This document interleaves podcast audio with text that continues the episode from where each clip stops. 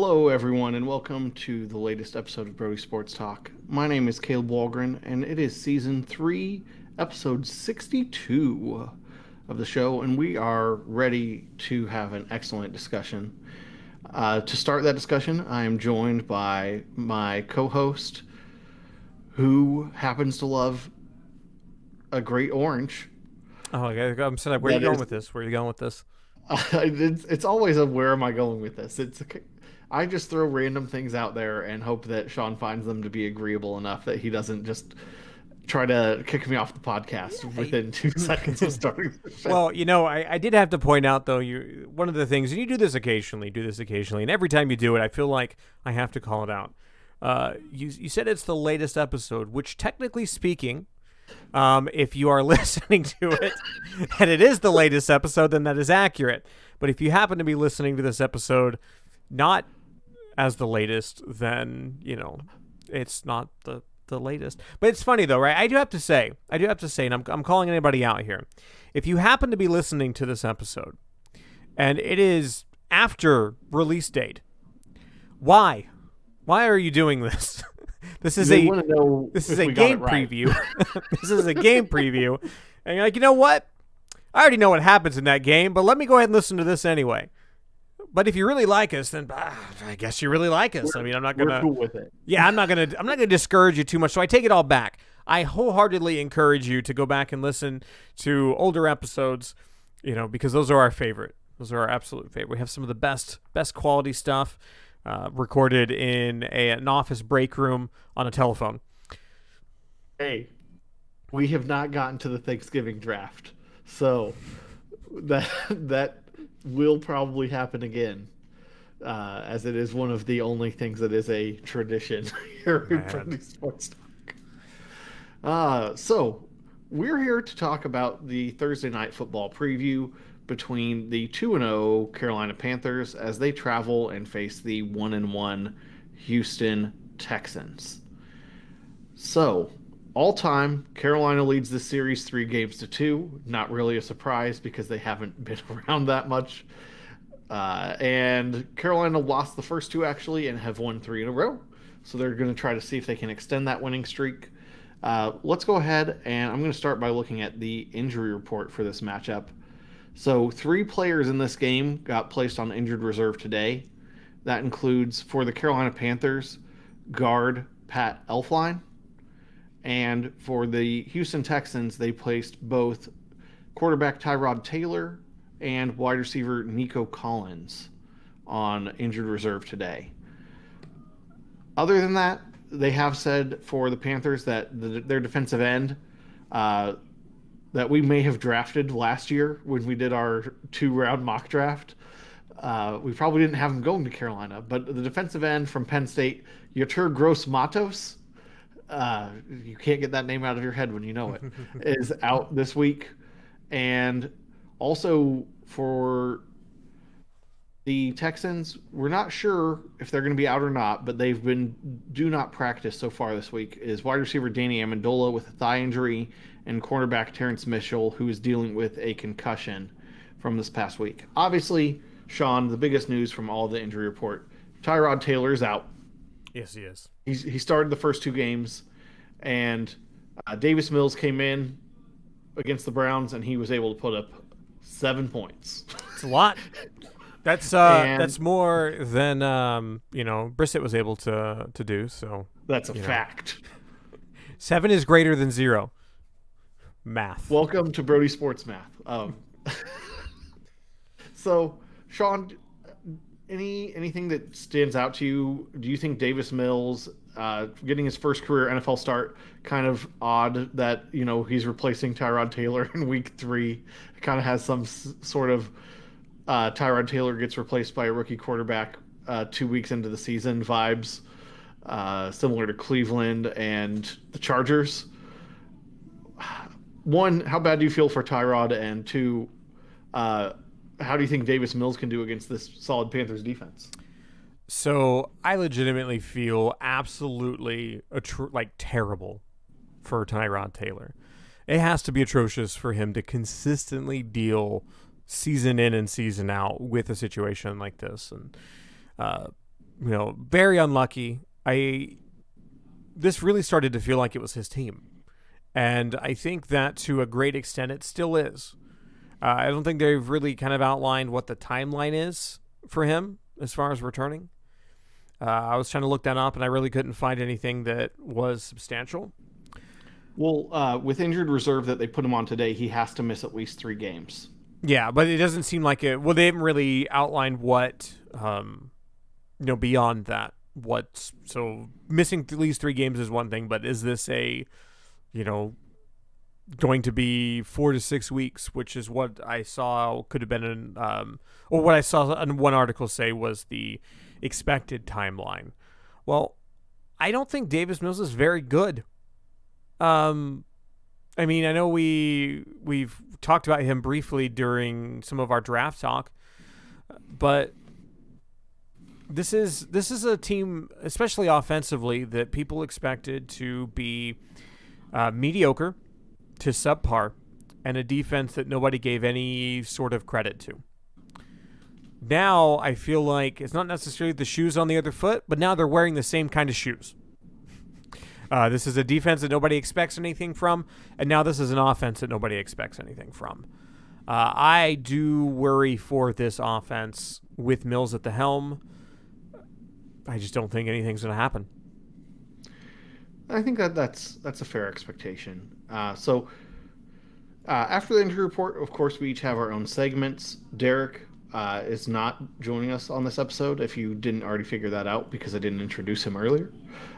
Uh, but he he loves offensive linemen, defensive linemen. So we of course wanted to continue and talk about the trench war, and that's of course one of the stars of the Brody 100, Laremy Tunsil. Uh, he does not have a gas mask on. He's just got his helmet on, and he is going to be going up most likely against Haason Reddick of the Panthers. Now I did double check. Uh, Haason Reddick has three sacks already in this young season. Uh, Brian Burns will probably be coming off the other side. Uh, Brian Burns was a, a, high draft pick for Carolina last year. So the Panthers defense is really getting going from both sides. If Davis Mills is going to have a chance, we he really needs Laremy Tunsil to win. you know, maybe one or two hurries or pressures from that side, no sacks. The Texans really need a flawless game from their left tackle. And I do think that in general, while uh, Haason Reddick did have a fantastic game last year against the Giants, uh, he had a five sack performance when he was back with the Cardinals. I don't think that he's going to have nearly that good of a game, of course, but I think that Tunsil's probably going to be able to hold up, depending on how Carolina does things. I almost would say blitz the other side of the field and make those three players go one on one and see if you can get there anyway. Uh, Sean, what do you think about this this trench war? So some stats through two games um, around the Panthers defense. Uh, they have the fewest yards allowed, fewest points allowed, fewest passing yards allowed, fewest rushing yards allowed, most sacks, most quarterback hits, and the lowest defensive third down percentage. Uh, I, I, hear that's pretty good. good. I hear that's pretty good. Uh, so I do worry that this is this is going to be a not necessarily a trench battle or a trench war, um, but a trench massacre. And especially with a rookie quarterback who I think is not going to know how to trust his line when it comes to scrambling and know basically where to have those slight breaks in positioning, the slight jostling that you have to do in the pocket. You know, there are going to be some ugly sacks and this is, like I said, I think this is going to be a trench massacre. I do feel like, in general, this is going to be a let's use as many of that stable of running backs as we have type game plan. Mm-hmm. Uh, I don't want to steal anything from your skill showdown. Let me double check real quick. No, it's okay. Um, I'm going a, a different direction. Going yeah. a different direction. Good. Um, well, actually, that might be my yeah, I'll talk about that more in the coaching clash. I'll talk about the running backs more okay. there. So uh, let's go ahead and go to the skill showdown, Sean. Skill. Uh, what, yeah. what do you have there? So I have the Texans, um, you know, wide receivers against some of the uh, some of the corners for the Panthers. So I have uh, Brandin Cooks and Chris Conley against Jaycee Horn and Donte Jackson. So what I want to specifically highlight here is the the difference I think in what these wide receivers were able to do earlier in the season versus what there's likely going to happen here. So because this, you know, we just talked about it with this with this trench war. The Panthers have been able to do something that I don't think a lot of people expected, and they've been able to consistently mix it up uh, in some of their like some of their rush packages, some of their blitz blitz packages. They have found ways to both stifle the run and disrupt quarterback momentum and rhythm, which I think is huge, right? I think it's absolutely huge.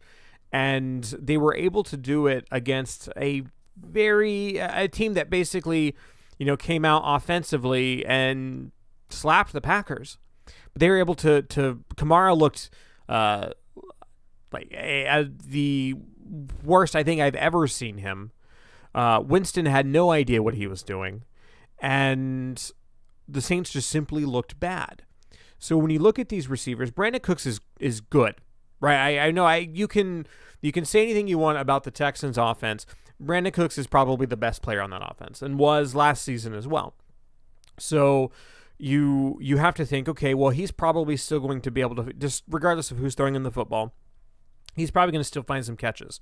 But I have a feeling that it doesn't matter how good these guys do right? There's going to be enough pressure on Mills, enough of this Texans O line not being able to do what they need to do that Mills passes are going to be erratic and they are going to be inconsistent. So Conley and Cooks are going to need to step it up because one, you know, this is a secondary that is going to be opportunistic. This is a secondary that is going to look to shut down some of these passing lanes.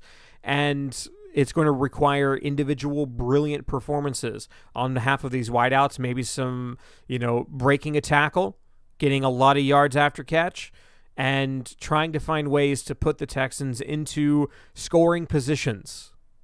Uh, because, I mean, realistically, you know, they, they've got that stable of running backs, but that stable of running backs, those aren't, you know, all stars right? They, these aren't these aren't guys that are that are in the uh, you know prime of their running back career. So it's going to be a tough road. And like I said, I think instead of you know because Tyrod had some some fantastic throws early in the season, he looked good. This is a different story. This is going to require these wide receiver and the entire wide receiver corps, to be honest, to really step it up to help out their quarterback. So I have a feeling this is a you know, a, a battle that the Panthers win pretty easily. And I don't think the bulk of it even is going to be dependent on the wideouts. I think this is all a team effort, but we're going to mostly see it here in the secondary. And I guarantee you, Mills is going to have a pick or two, probably going to have a fumble, and, you know, they're going to look stifled. Uh, would you, if you are calling up the plays or the scheme for the Panthers defense, are you doubling Cooks? I feel like you have to. Um, I feel like you have to go through and shut. You have to try to eliminate an outlet, right? Because with a rookie quarterback, they're going to try to hone in on somebody. They're not really going to have enough trust, I think, to spread the ball out consistently and enough confidence, especially for Mills, who wasn't expecting to play um, in the playbook. So you're going to maybe have you know your your initial read and then your second, your third guy, but you know odds are, especially as a rookie and an inexperienced rookie at that, uh, from you know regards to getting reps in training camp and whatnot, and in practice, you're likely going to hone in on that first look, and if he's doubled, you can probably force Mills into making some uh, unfortunate throws into double coverage or even you know overthrowing a guy and then your safety swooping in. It's you you have some options, I think, and there's really not a whole lot of players that you're truly worried about offensively uh, on the Texans outside of Cooks. I think that that's fair, and so.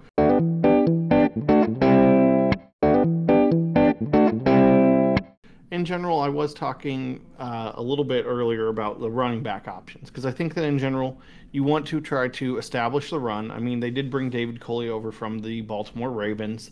It is more of a run first team. If you look at their stats in their first two games, they have been fairly balanced in both their running and passing attack, which in today's NFL, you still see it a lot more where it's more pass than run. So when you see Mark Ingram, Phillip Lindsay, uh, David Johnson, maybe even a little bit, I think you're going to see those run plays and you might see some screen passes. I definitely would hit Brandin Cooks up with some wide receiver screens or bubble screens. Just see what you can get going that way.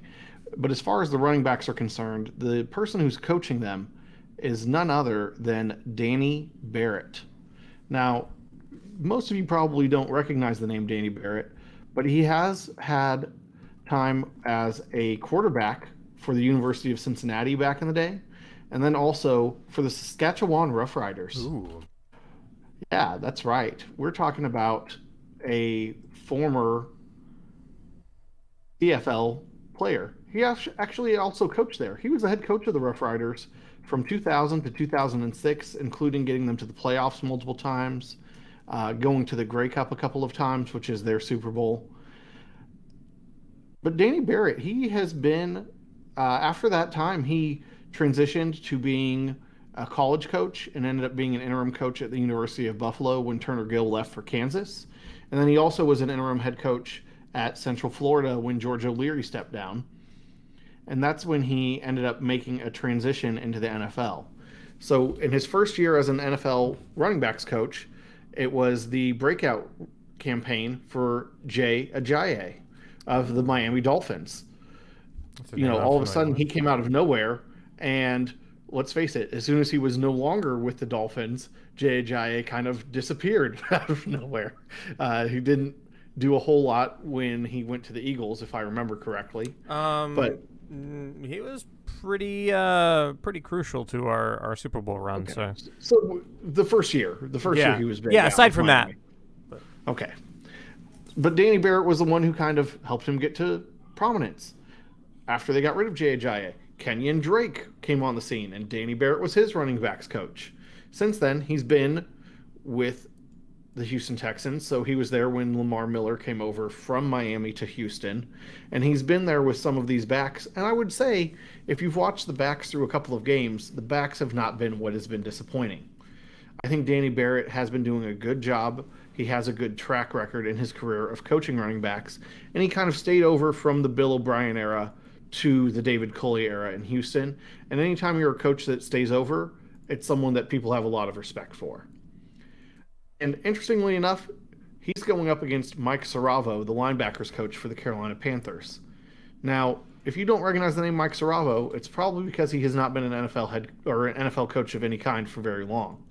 He has been riding the Matt Rhule train for several years in college, he primarily w- was with Boston College and then Temple, and then Boston College again, and then Temple again. And that's where he and Matt Rhule met up.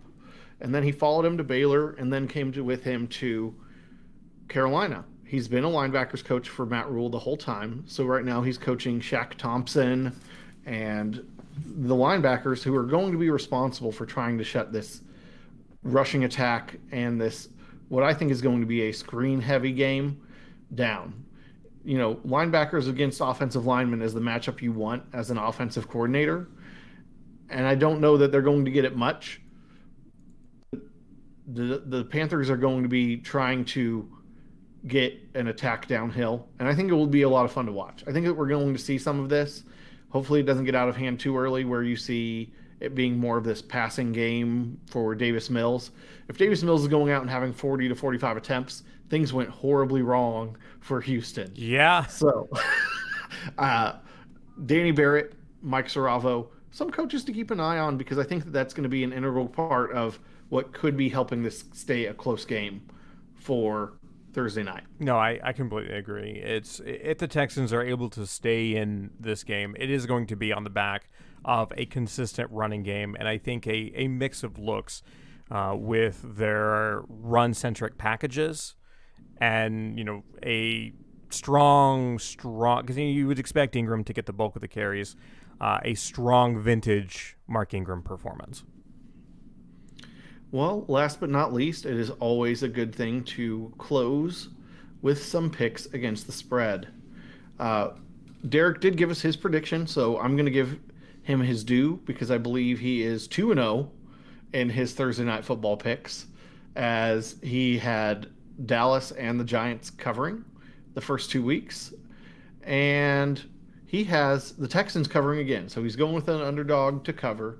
It's Texans plus seven and a half. And uh, Sean, uh, what what side of that are you on? Are you going to be with the Texans cover, or are you with the or the Texans cover, or the Panthers covering the the spread there? This is a double digit Panthers win. Uh, this is not a good situation for the Texans by any stretch. This wasn't even a good situation even if Tyrod was fully healthy. Uh, this is a Panthers team that has looked really good against teams that are like basically considered to be better than the Texans, and it's it's not going to be pretty. Uh, I don't think it's going to be a tremendously high scoring game. This this has the all the harm like makings of like a twenty four to ten, um, or you know like 27-13 maybe. Uh, I can even see a twenty to seven. Either way, this is a double digit Panthers win, so I'm going to go with Panthers at minus seven and a half. That makes sense. Uh, I just realized that after this, the Panthers travel to play the Cowboys. So I'm going to say that this is the Panthers Texas two step road trip. And uh, while I don't know what exactly is going to happen in that second one, I'm curious. I want to see if the Panthers can score more. They only put up 19 against the Jets, while they were up 17 to nothing at the half against the Saints. They only scored 26. I want to see some sort of Sam Darnold, Christian McCaffrey breakout game and I know that Lovie Smith is the defensive coordinator for the Texans, so I I don't think it's going to be easy, but I want to see if the Panthers hit thirty. I think that they will cover the seven and a half spread. When I'm trying to think of something for a game prediction, especially because I don't trust their kickers, they've missed point after attempts both weeks. I'm leaning something like Panthers 23, Texans 13. Like it's it's not going to be a thriller of a game, mm-hmm. by my opinion. But I do think that the Panthers are going to go out and take care of business and cover the spread. I think that's uh, I think that's reasonable, and Frank, for the sake of uh, I know we're going to talk about it on our Friday episode, um, but I think for the sake of my dynasty team, I would be all about CMC getting all the good stuff. Yeah, let's see if CMC can put up 60 fantasy points. Come on, Christian. Let's see if you can get it done. That's what we all really want to see. I mean, you have him in our uh, in our. I I do, and I'm okay with that. So. All right. Well, I don't want to get into fantasy. You almost had me going. I know, right? We had to wait. Next, next episode. Like, next episode. Fantasy Fridays. Fantasy Fridays. They're coming out tomorrow. Make sure you subscribe to us wherever you see us because that is the best way to stay on top of all of our episodes. Uh, if you can, give us a five star review. Apple Podcast, Podchaser. You know that you love to say positive things about the Brodies, so you can do that there. Uh, maybe you want to cop yourself some Brody merch. You can do that and find your favorite podcasting platforms to subscribe on in our link tree. It's linktr dot slash Brody Talk.